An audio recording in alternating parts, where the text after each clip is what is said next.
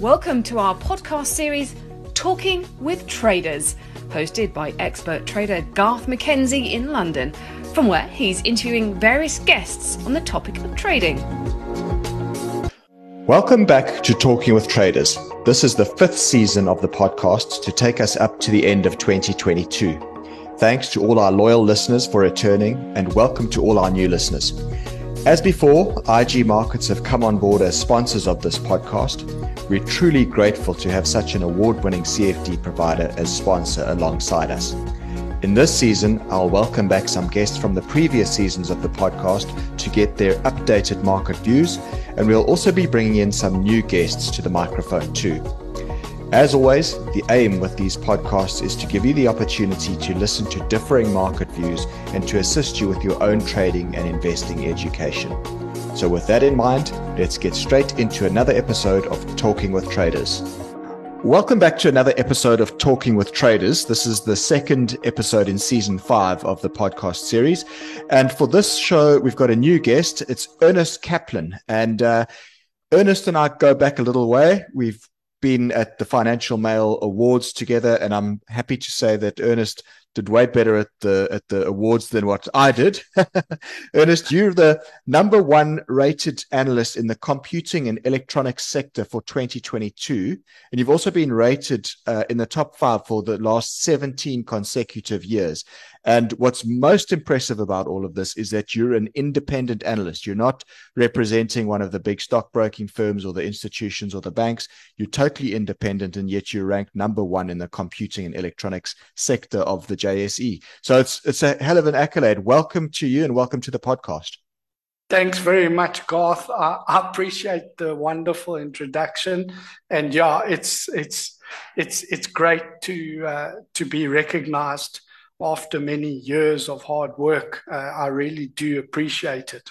Thanks very much. Yeah, super. I mean, it's it's it's quite an achievement, as as we were saying previously. You know, yourself and and Anthony Clark are really two guys that I think of as independent analysts that have really uh, shone in the South African uh, financial markets community in the sense that you're both independent analysts and you and and yet you're so highly rated. I mean, but I guess you've carved a niche for yourself in the space that you're in, right? Yeah, look, I mean, Garth, you, you know what? Um, there aren't many um, independent um, analysts in South Africa. It's a really tough um, area to to uh, to crack it and and to do well. And the main reason is because you're up against big teams uh, of analysts and salespeople that are, are kind of designed to to push their message uh, through the system, whereas whereas independents like me uh, are are limited in what I can do, um, and so and so what I need to do is I just need to know the companies um, better than anyone else, and mm.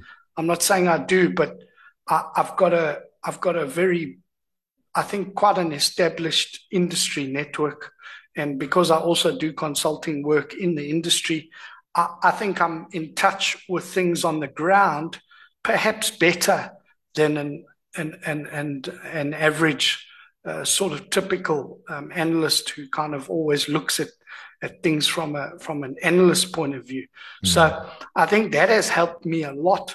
Um, plus, I've got a, a, a, very big passion for it, and and certainly for the people in the industry. And uh, you know, some of my contacts go back 20 years, and and they've gone on to become leaders in their respective uh, organizations and companies, and all over the world. South Africans are are hell of a successful, as you know, mm. everywhere in the world. So in the UK, in America, Australia, in Europe and and every every week I, I look at my my contacts and I discover somebody that I thought was was was doing something, but actually that person's doing something else in a different country, and it's quite it's quite amazing. And then you chat to them and find out what's going on, and you pick up new things, and all that knowledge kind of goes into my research and and uh, and and I enjoy it. Yeah, no, that's fantastic. Tell us a little bit about your background, though, Ernest. You're you're an electrical engineer by training, right? Yeah. So I studied electrical engineering um, at Wits after school, and and I, I, I, enjoyed that tremendously. It was a it was a fantastic um, uh, course um, when I did it, and and still is today. And and I think why it was good for me was because I was always strong in maths and science, and and I liked that type of thing. Uh, you know, uh, I, it was either that or becoming a doctor, and and and and I chose that. Uh, I think it played better to my strengths. Mm-hmm. And and then I spent a couple of years working in the in the actual IT industry, mm-hmm. and um, many of or quite a few of those years were with a, a wonderful, wonderful company called the Internet Solution, oh, yeah. which which went on to to do great things and it it was acquired by Dimension Data, and um, you know they basically were were, were the leading corporate uh, ISP in South Africa. They brought the internet um, to South Africa, and just to give your listeners a flavour of the times, we're going back to 1996, 97, when the internet was coming out uh, in South Africa. Yeah. You'd go to a client and want to sell them an internet line or internet access, um, and I would sometimes join one of the one of the people. And it was funny because they would say yeah but what am i going to use this for? And you would say well it's you can email people. And the, the, the, the, feedback would be okay but who am i going to email? It's like it's, it's like if you get the first fax machine who are you going to fax? Yeah. so you know th- this was early days and uh, look at where where we've come from then. But i think what what was great for me other than that, that it was a great company is it's it solidified quite a few um, strong relationships with um, really amazing people that that I worked with at the time, and those people are not all at Internet Solution, but they've all gone on to do wonderful things. I mean, you know, um, become very senior in in the data and NTT structures. Mm. To people moving on, like one of the people who I had good relationships with in those days, Derek Wilcox is now the CRO of Discovery. So, yeah. you know, it's it's those types of relationships that you just keep on, you know, keeping in touch with of those with those people.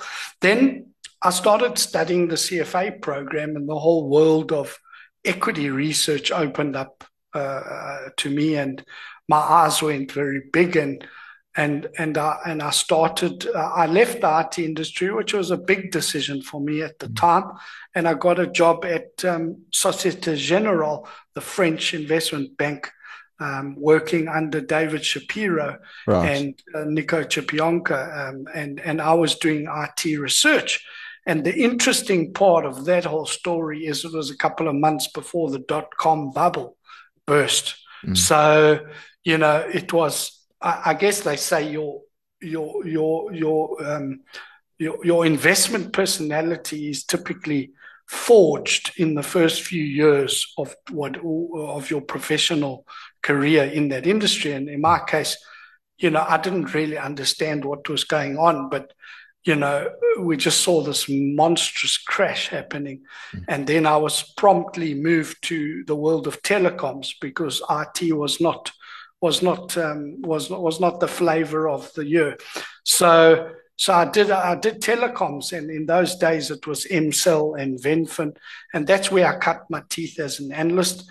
And then we all got retrenched, and and so I went independent for a while, thinking, you know, I would maybe find another job soon. But at that point in time, there weren't any jobs, and and so I just continued the independent um, route and built it up from strength to strength over the years. And here I am 20 years later, oh, uh, continuing fantastic. on. So, fantastic.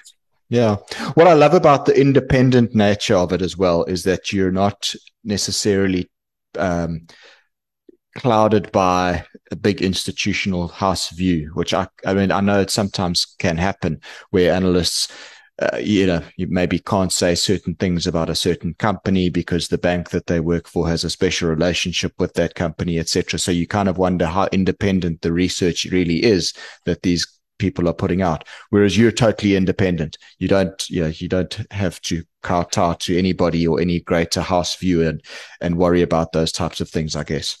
Yeah, um, I think that is one of the main advantages of being independent. And I mean, most people who who who know me will will say that my research is quite balanced. Um, I'm I'm not I'm not the type of person that tries to create a sensation about something. Um, but when I do see something that is clearly wrong or or or an opportunity, then then I will um, then I will make make a bit of noise about it. Mm. But but but I'm generally quite a conservative um, analyst, and I like to see the full picture. Do a hell of a lot of work, um, maybe weeks of work, just to realize that I only write one sentence about that issue. Mm. Um, so yeah, I spend a lot of time trying to understand what's driving things, what what's happening behind these companies and later on in my career, appreciating that it's people that drive things. And and it's you know you can analyze these companies as as inanimate objects yeah. we call you know companies. But at the end of the day it's people and people buy from people. Yeah. so if you if you understand the people well and you and you understand what's what's making them wake up at in the morning and go to work and what's keeping them up at night, you get a better idea of of where companies are going to be going over the future. Mm. So I, I, I, like that side of it a lot um, in the past sort of five or ten years. Okay, so what we want to do now is get into the sort of the meat of this discussion, I guess, and that's talk about some of the companies that you cover.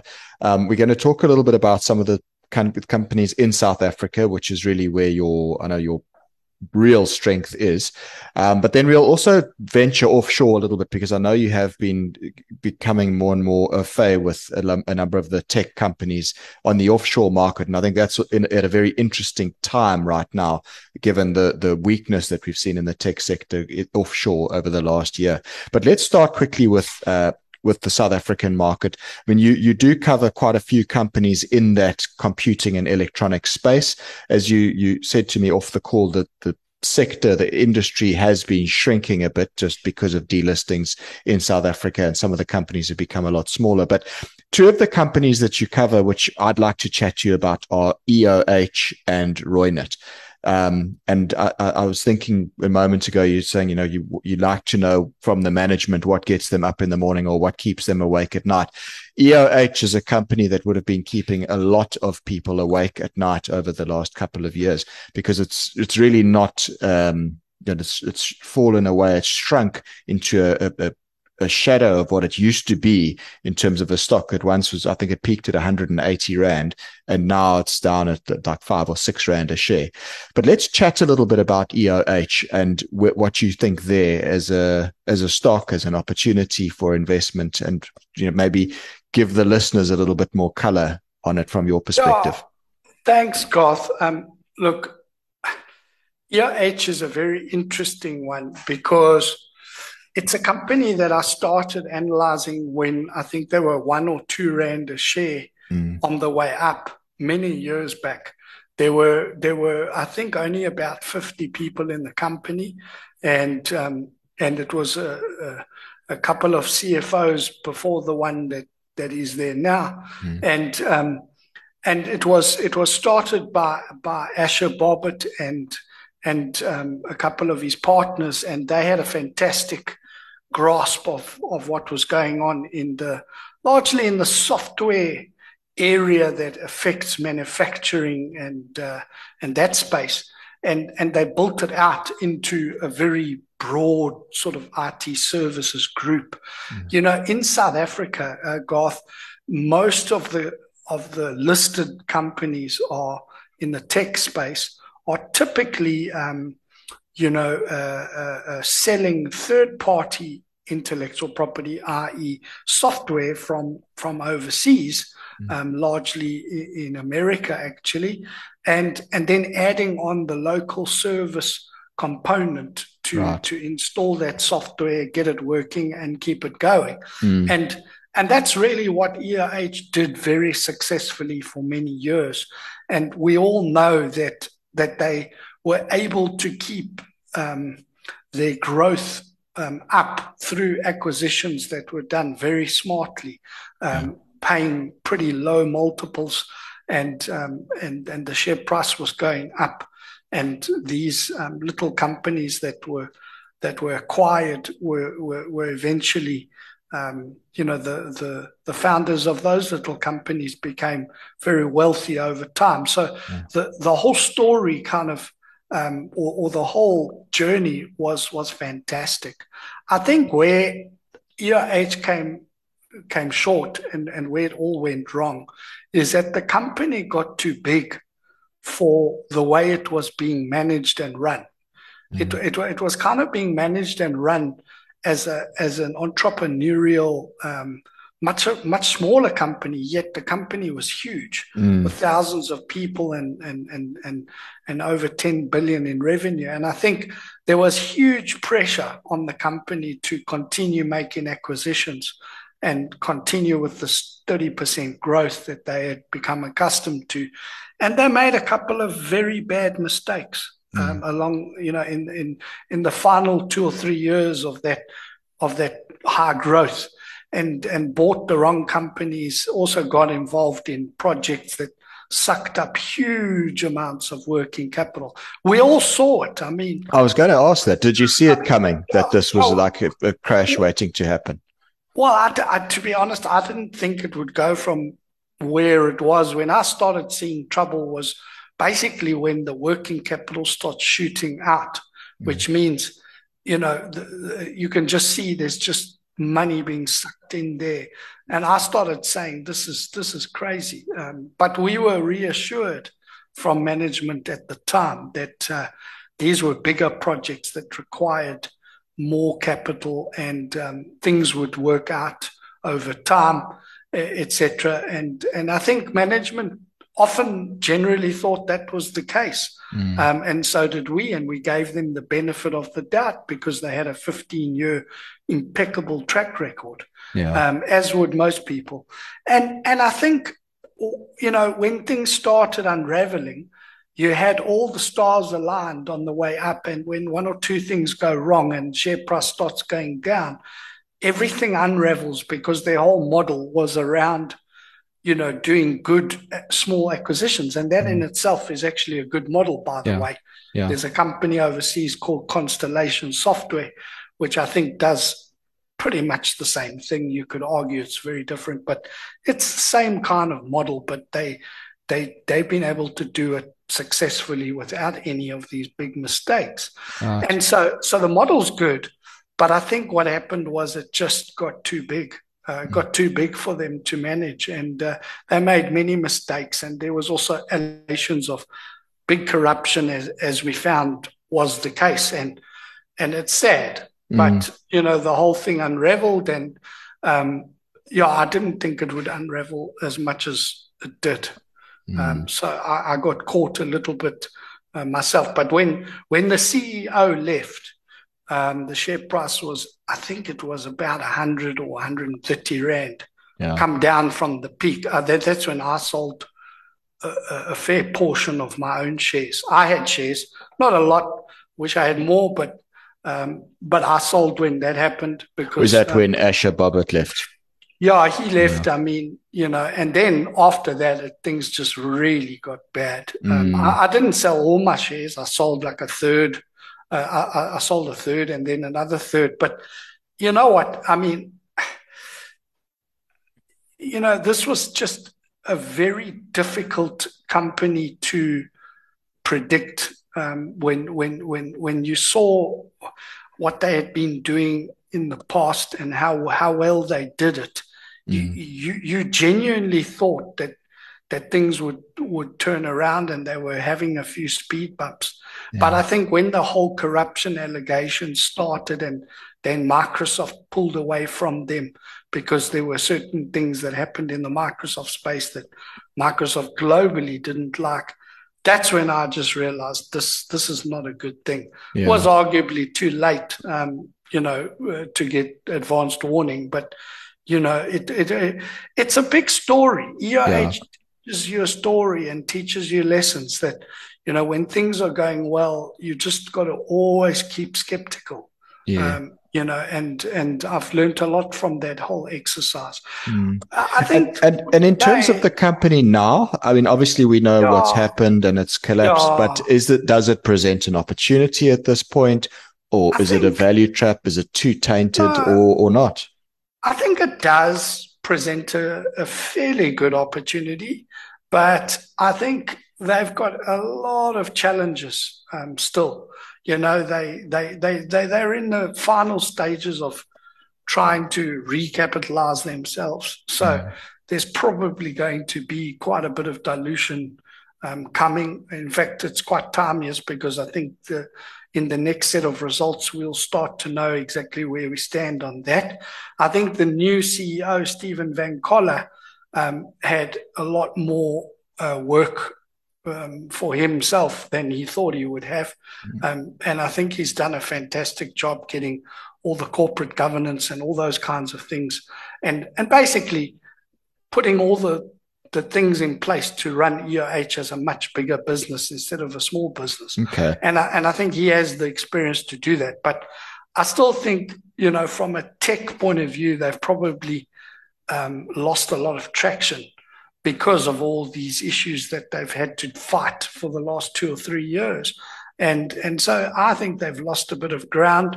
Um, and, and I think also the reputational side, no matter what anyone says, you know, that, that is a, it, it is a problem because it, it, it's still there. They also still not friends with Microsoft, which which is a problem in today's tech ecosystem. Absolutely. If, if, one looks at it. So, so I think they've got a lot of challenges. I mean, if you make money out of EOH from here, I doubt you're going to make money like we made in, in the old EOH. I think mm. you, you might do okay over the next two or three years, but I don't think it's going to be a, a, a rocket ship anytime soon. Okay. Okay, but would you be a buyer of you know for some level of a of a recovery if I'm reading between the lines of what you sort of say? Yeah, but it's still very difficult, Garth, and and and it it's it's not a very easy one to to defend.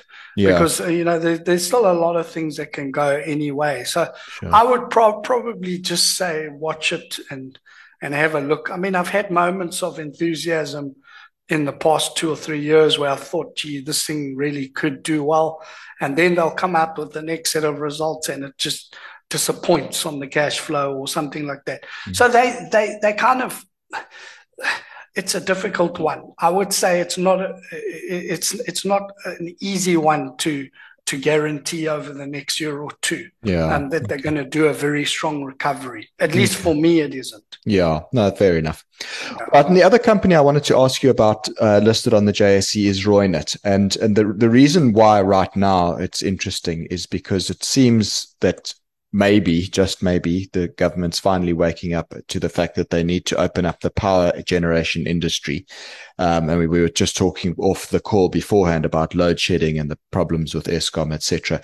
Um, if they do open up the power industry in South Africa and open it up to public participation and for for public companies to pot to to feed power into the grid. Reunert is quite nicely positioned for that, isn't it? Because then that, that's largely what they do. They manufacture power related stuff to, for, for high, high level power equipment. I mean, I'm, I'm, probably screwing up how I'm saying it. I'm going to leave no, it to no. you. But, but what do you make of Reunert at this point in time? Is that a nice opportunity if we start to see the power, in, in independent power producers in South Africa really be able to um, get some traction?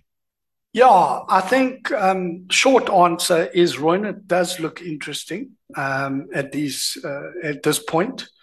Reunert is also a very old company. I don't know it as well as I knew EOH, but maybe that's a good thing. Mm. Um, and uh, you know, I've only started looking at Reunert more closely over the past two or three years um, because they've been including their whole RCT operation and in fact, one of the top uh, guys from EOH, um, Rob Godlonton, who who actually was was the head of one of their their large um, uh, units is now the head of the one of these new RCT sections within um, uh, Reunert called Plus One X.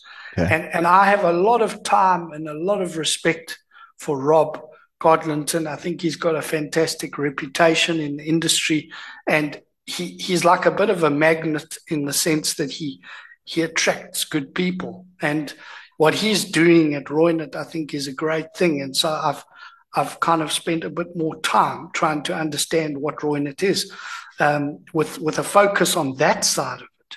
But recently they did do a um, a big site visit where they put the spotlight on their um, renewable energy sections, mm. and basically what they've got is two two two main areas, two or three main areas in inside that. The one is all the solar panels um, um, and all the batteries, because essentially with with with with this type of stuff, you need two things: you need the solar panels and you need the batteries. Yeah. It's more for the big commercial and uh, industrial applications, not really the the residential uh, uh, thing. They they focus on the bigger the bigger ones, and um, and then there's another area where what they propose to do over time is to actually take a lot of that stuff on their own balance sheet and enter into an agreement with the client where the client actually pays them a fee per mm. kilowatt hour. Yeah. Uh, so then effectively they become like a very microscopic version of Eskom, where, mm. where they've got their own plant and, and they and they've got these longer term contracts. So it's very exciting. I mean, it's certainly flavor of the year at the moment with all the load shedding. Mm. Every every man and his dog is is um, is running towards installing solar and and inverters and batteries and all this. Um, but but I think the problem is that also there's a hell of a lot of competition in that area. Mm. So there's a hell of a lot of installers of all this stuff in the residential space. I mean, you you know, pretty much. I mean, you just have to scroll through your Facebook feed and you'll probably find five or six companies that you never heard of before mm. that are doing this. Okay, that's on a small level. At the more industrial level, there's not that many, but but but there are a lot of competitors, and you're really just selling third party panels um, uh, and batteries from from. Um, in the case of Reunert, they they've got a lot of IP in this area, so I don't want to belittle them, mm-hmm. and they've got a lot of um, um, skills. So you know they in terms of actually designing these systems for clients, etc. But you know, it's not something which is just straightforward, easy to do. Yeah. These things take time and especially the bigger installations. Uh, and then that whole part I spoke about with the balance sheet, taking it on to the, you know, paying for the stuff themselves and selling the power effectively. Mm. That's a whole new ball game. So I, I'd be more cautious about that. That's not something Reunert has done before.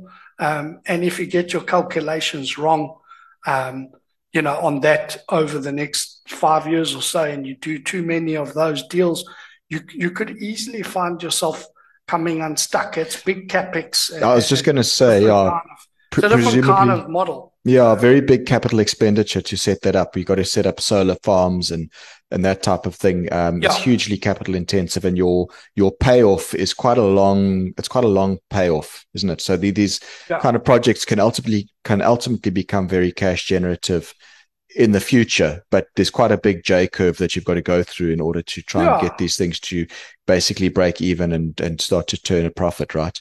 Yeah, and and so I mean I'm not an expert in that area, although I'm an electrical engineer.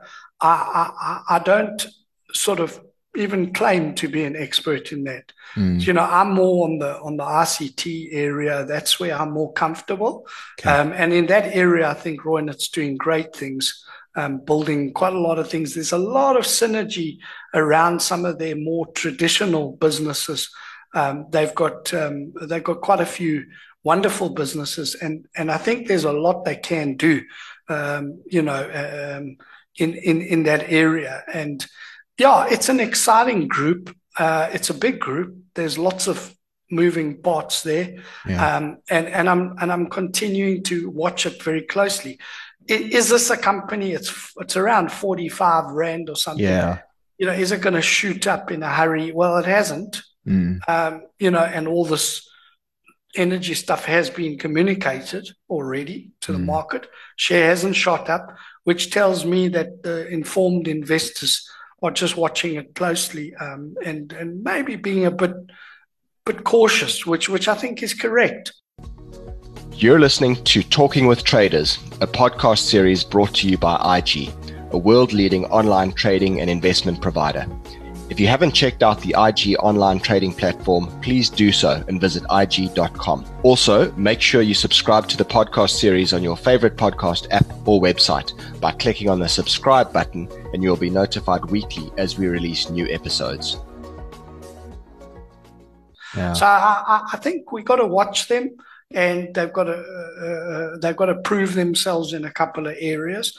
But I'm quite excited about the RCT space that they're embarking on because Reunert's never been that strong in the in the in that area that they've recently invigorated uh, with with plus one X. Right. So I'm excited about that. But okay. I mean, it's still small in their group. Uh, right. It's not it's not going to move the dial for a while. Yeah. So, you know, I think it's early days. Let's keep a watch with a positive outlook and um, and see, but I don't think it's going to run away anytime soon. Yeah, okay. I mean, I'm just looking at the long term weekly chart of it here. I mean, it's a stock that between 2012 and 2020, it really went sideways at mm, about seven, mm. between 70 and 75 Rand a share. And as yeah. you say, now it's down at about 45 Rand a share. That's after dipping to 30 Rand a share during the bottom of the COVID crash.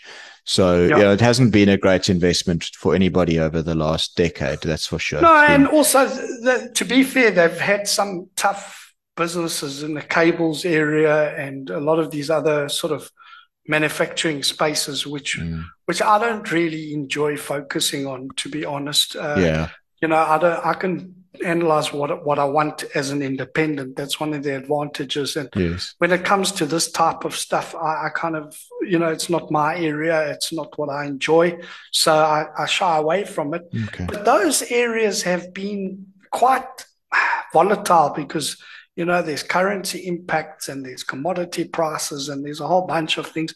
Plus, the government is a big sort of infrastructure spender, which which hasn't pulled through that well over the past ten years. Mm. Um, so I think it's it's impacted Reunert as a group, and it's a pity because they've got such good people um, that that really are. I mean, they're conservative people that know their stuff.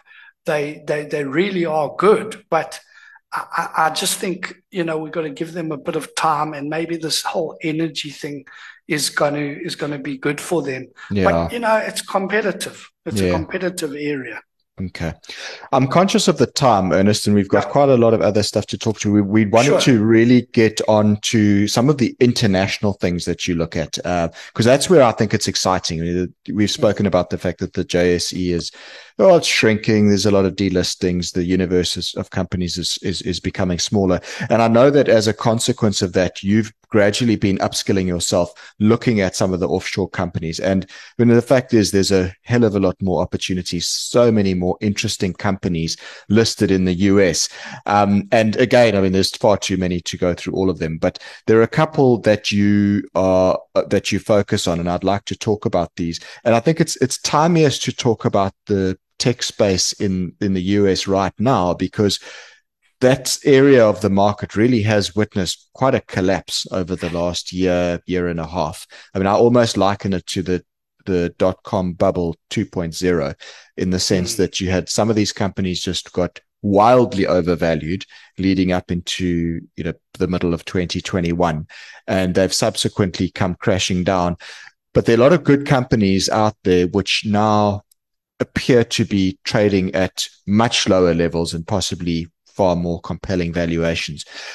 A couple that we'll talk about, um, Snowflake is one of them, but I think you said mm. to me that you wanted to kind of sketch the background a little bit uh, in yeah. terms of these companies that are involved in cloud computing and they're laying the foundation for the future, as you as you put it.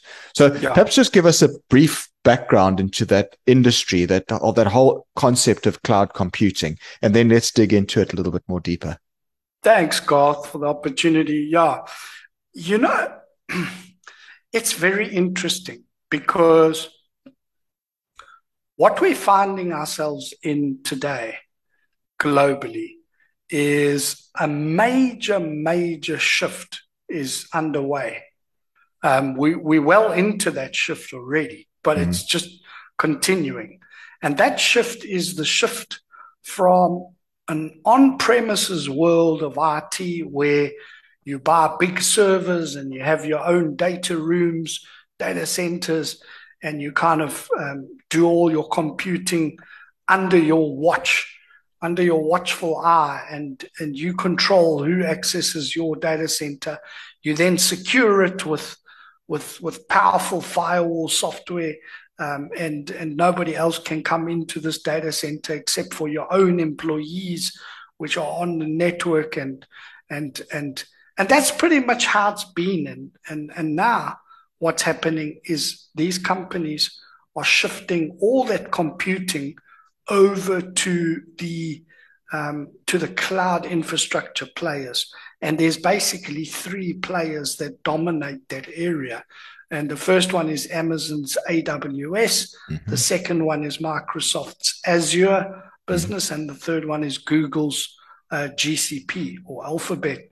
Um, and, you know, it's amazing because 20 years ago, or round about there, 15 years, I, I'll never forget a meeting I had with one of the top IT people, uh, one of the CIOs in the FirstRand group, who said to me, "No, we'll never move our." Our, our, our, our systems over to these cloud players because we can't control what they do. Uh, there's a huge security risk and our infrastructure is bigger than, than, than some of these guys. He wasn't really talking at the time about Amazon or, or, or, or Microsoft. He was talking more about the local sort of players at the time, players mm. like BCX, who also had a very interesting um, uh, uh, data center that, that was being used by many enterprises. But that was the early days. And if you advance the clock 15, 20 years, what you see today is that these companies are moving in mass to the cloud. Mm. And so what's happening is they're doing it for a number of reasons. It's it's it's not just cost, but but it's flexibility. The, the, the these cloud infrastructures, um, such as AWS and Microsoft, allow you to do things and scale up and scale down in ways that you could never dream of doing before. So if you need to do something that requires a massive amount of computing that in the old days you would need to literally go and buy $20 million worth of servers. You can literally run it now for, um, you know, for one hour and, mm. and, and see what the outcome of that is. And you may say, oh, well, what do you need that for? Well, there's, there's huge, um, um, um, there's many examples where you would need that um, doing computations to to discover new drugs, um, you know, um, working on on month end sort of um, heavy load situations, or even you know, there's there's often times where where your web server just gets totally um, um, overloaded because you've got a big event or or something like that. And mm. today everything everything works digitally. So um, you know, companies are finding immense benefit from going to these cloud players for their basic infrastructure. And the part that excites me, I mean, is, is obviously those infrastructure players mm. are just going to chug along and grow. I mean, it's incredible. You've got a company like Amazon's AWS or, or their division doing something of the order of $80 billion in revenue, growing in the mid 40s. Mm. I mean, I mean, I, I've never seen an $80 billion revenue stream growing at 40%. in mm. my time as an analyst. So, so it means that that that the clients are buying the stuff and mm. and moving quickly, and the same's happening with Azure.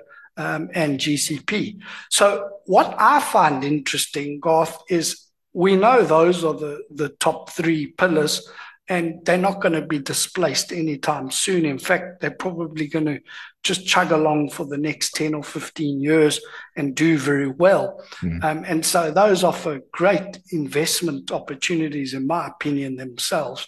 Um, although in the case of an Amazon, you've got to kind of take the retail business with it. Mm. And that's got also a few issues around it. So it's not always the easy. In Microsoft, you've got a whole bunch of other business units uh, thrown into Azure. And the same with Google, it's, it's largely an advertising based platform. But on top of these um, core cloud infrastructure um, pillars, if you want to call it, there's, there's a whole new world of cloud software that's being created.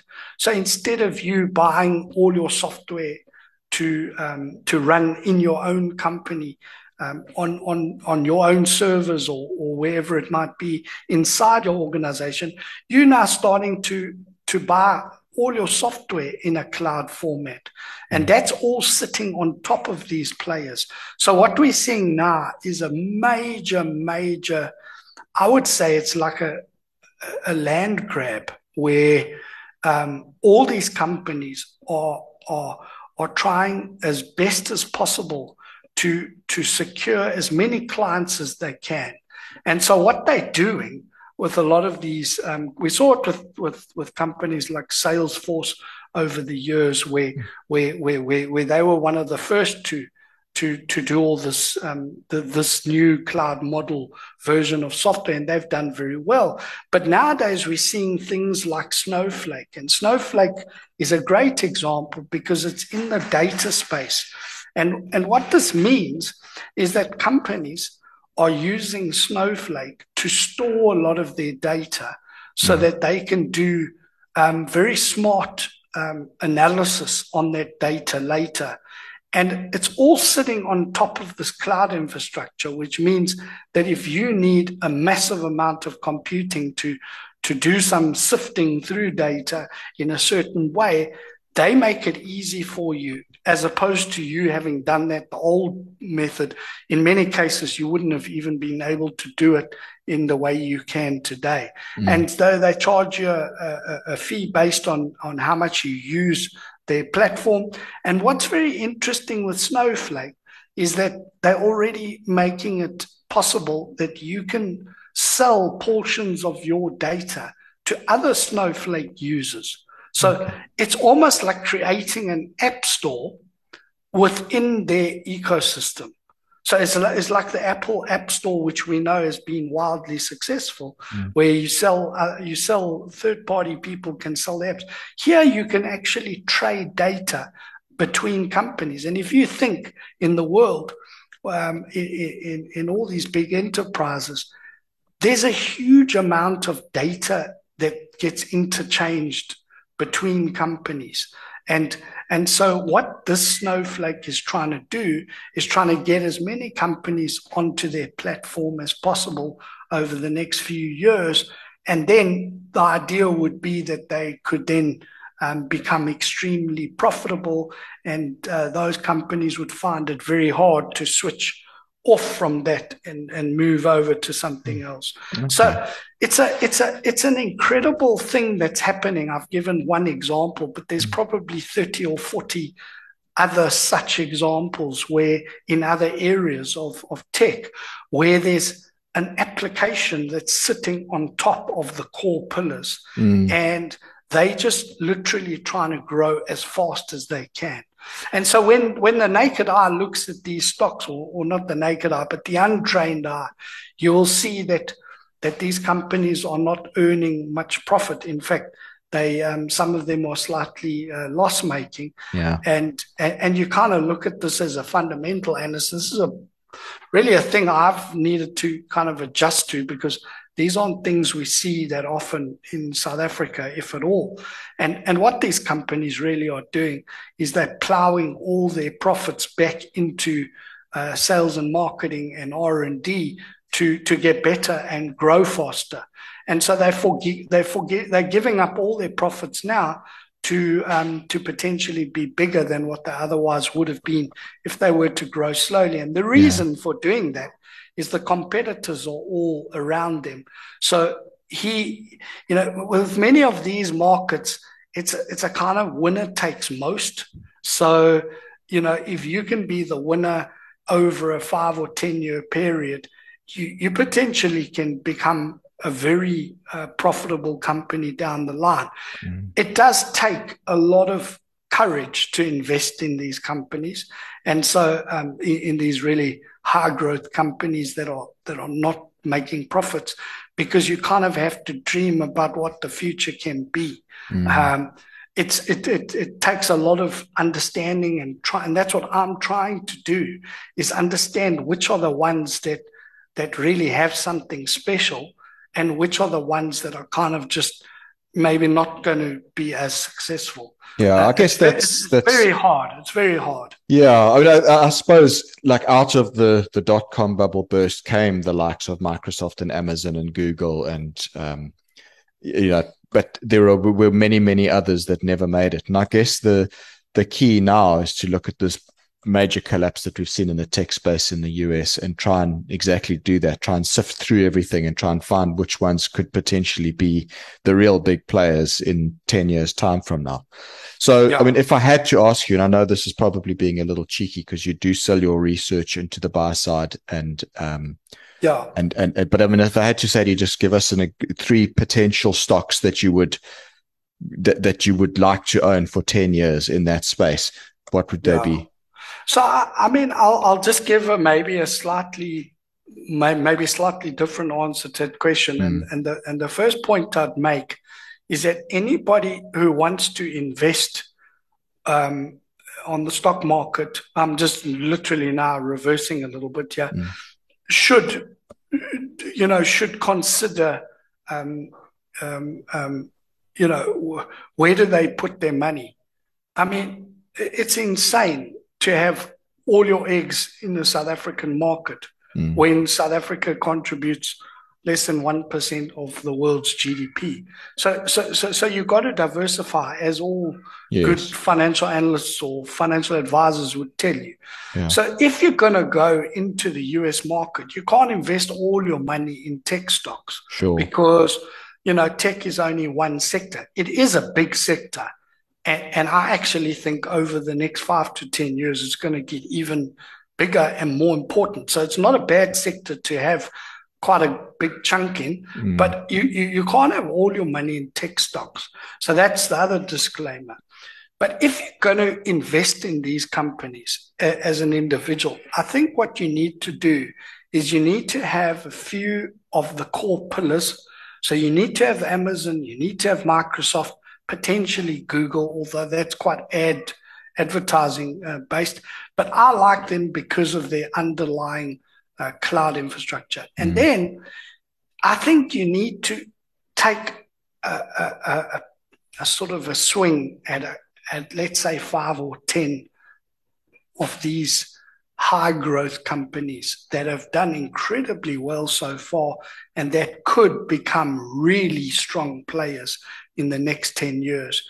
And hopefully, one or two of them will be the next um, fantastic success story. Mm. And so I would look at companies that are literally doing the best of all of them um, in terms of their um, fundamentals and, and their product strategies. And, and, and really, at the end of the day, it's not that difficult. You just look at who, who, who's doing very well from a revenue point of view and who's keeping their margins very tidy and things like that. It, it, it's not that difficult. Mm. Um, but but but I would say companies in the security space um, like CrowdStrike is okay. a, is a is a phenomenal one because you know security is a tailwind within this broader tailwind of of tech, and and there's a whole we could have a whole podcast on that alone, but CrowdStrike is a is a phenomenally strong company that's literally turned endpoint security on its head um, in the way they do it. um, in a in a cloud fashion, and it's sort of a crowdsourced um, fashion, um, which I won't go into the technical details of, but it's it's quite sophisticated and very elegant the way they do it. Then I would look at a company like um, Snowflake. Right. I mean, these companies trade at very high price to sales multiples. I think Snowflake's currently north of 20.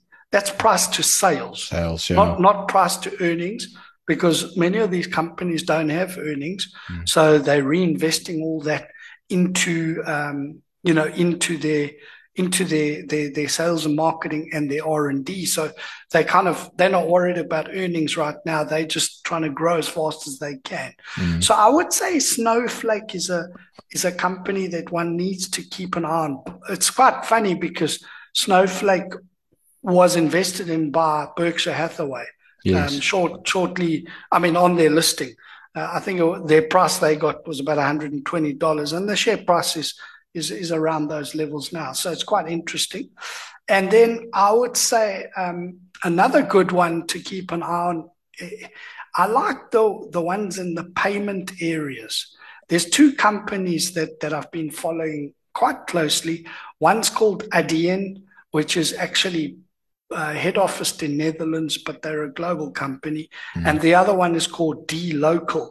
And, and these are companies that are powering a lot of the payments um, that are making all this e-commerce possible that we see. It's a, it's a, it's a slightly well, it's totally different to the enterprise software area because the payments is a is an animal of its own that mm. that is worthy of of of of delving into very deeply. But I won't do that. But but these are the types of companies that I think one needs to have a little bit of exposure to because these can become monsters, um, uh, you know, over the next 10 years. And if they don't, um, and, and they, and they, and they kind of, uh, it doesn't pan out the way one would think, um, I think one will get uh, a sort of insight into that as the quarters tick on, mm. and one can kind of rotate out of these and have a few that's that are waiting on the bench, uh, right. Yeah. So, so, so I think one's got to be very careful with this. You can't put your whole portfolio into these types of companies, but I certainly think this is where this is where the future is. I mean, yeah. this is a lot of these companies are doing things which are which are remarkable, and they're not vaporware because they they're companies with with some of them have north of a billion dollars in revenue, growing at eighty percent you know this is a, yeah. a company like snowflake is is of that order. Yeah. so the, these are highly successful companies. Okay. All right. Excellent. Last one i want to ask you about before we wrap it up is uh, zoom. Now obviously we're conducting this interview on zoom and uh, it's a company that's gone but obviously it, it was a huge beneficiary during the COVID pandemic when everybody was working from home and the stock price went absolutely bananas. I mean, it went from $70 to $600 during the pandemic. It's now sitting all the way back down at, at about $80 a share. So it's down 85% from its peak. Now, I mean, I know that's quite a, a, a headline to state, uh, and perhaps a little bit, um, sensational, but you you argue that should not, never have been six hundred dollars in the first place. But where do we stand now? I mean, at these valuations, how do you see Zoom? Do you think it's an opportunity for investors, or do you worry that it's the, the type of company that's going to get gobbled up or cannibalized by the likes of Teams from Microsoft um, or Google Meet from from Google? Oh, I think um, just a few points, if I may. Firstly, when you touched on it, that it's quite a sensational headline to say you're down 85%. Um, that is exactly what I think. You know, one, you know, with a lot of these stocks, they can be down 70%. So you think, ooh, this is potentially um, good value we're getting in right at the bottom. But, you know, the problem is who says that the peak that they reached was correct in the first place? In fact, in most cases, it, it, it was crazy. It, it, was totally ludicrous.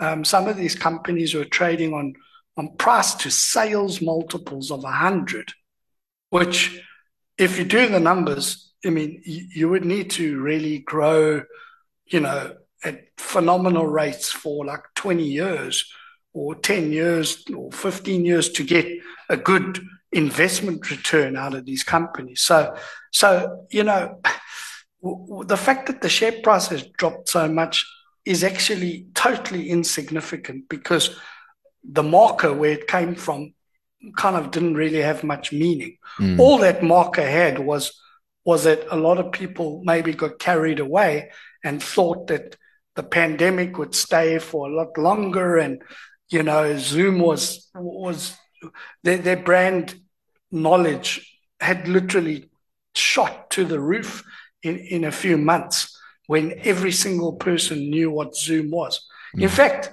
sometimes when you do a teams meeting you still say you know, well, let's arrange a Zoom. Yeah, it, it's, it's, kind of become a noun. It's so. yeah, it's become a noun or yeah, yeah, a noun like like Google. You know, yeah, or, or... Google it means you'll search for something. Yeah, so, yeah. so I think so. Let's answer the question where we are now. I mean, look, the one thing interesting about Zoom, which is very different to some of these other companies we spoke about a few minutes earlier, is that Zoom actually has very strong cash flows um, for for for you know for for for for, for, when you compare to some of the other companies, they've got very good uh, free cash flow.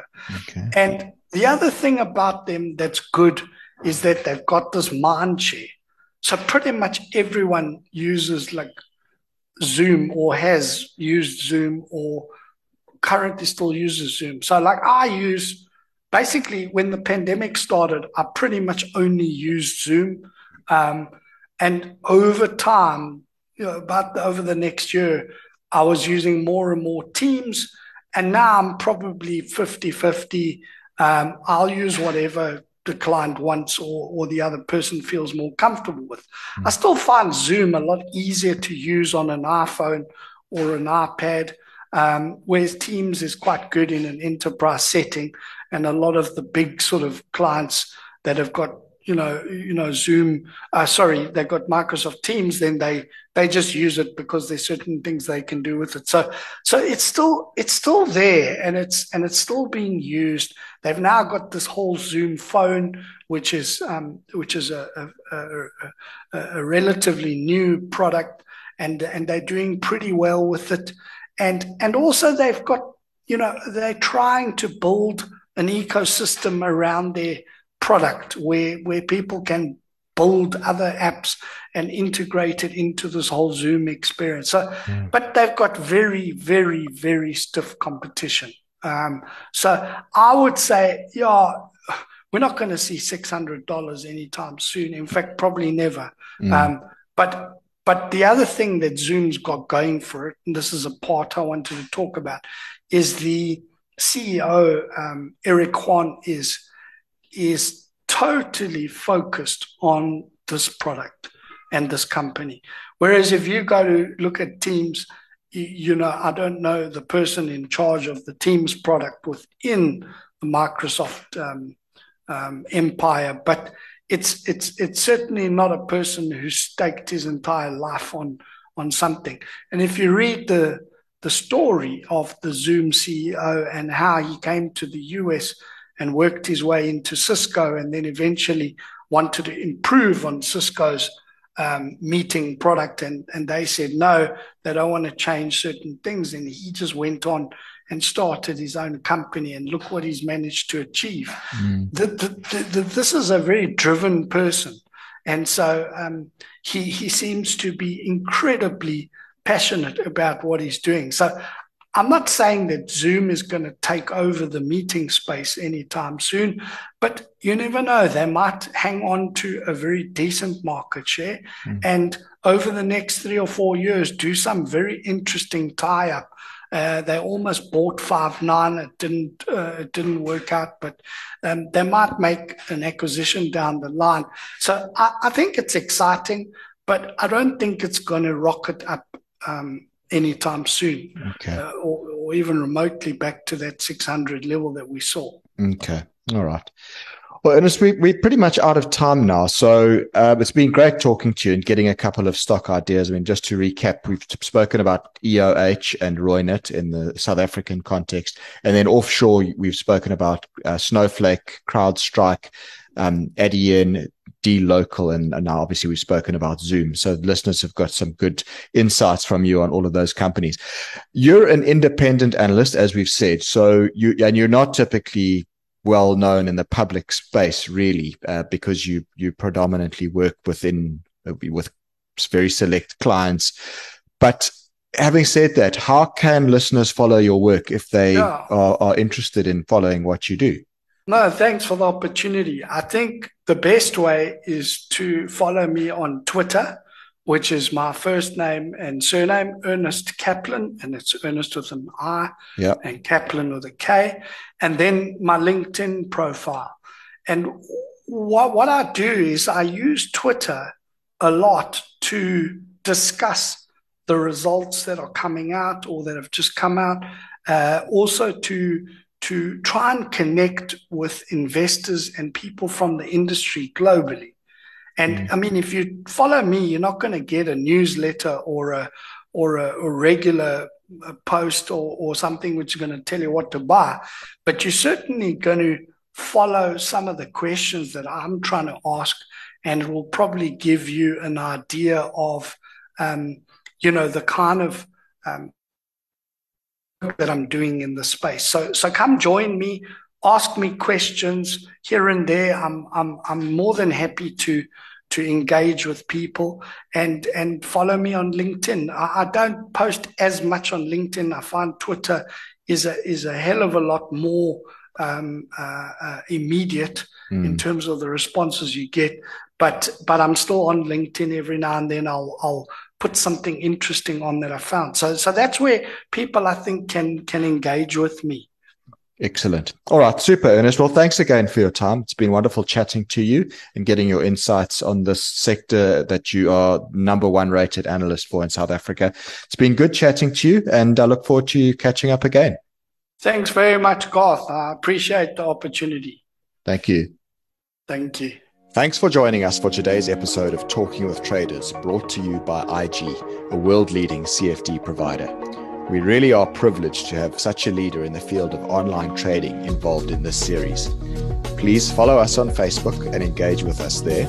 And a reminder to make sure you subscribe to this series by clicking on the subscribe button on your favorite podcast app. If you've enjoyed this podcast, we'd also appreciate if you'd leave a review on the app too.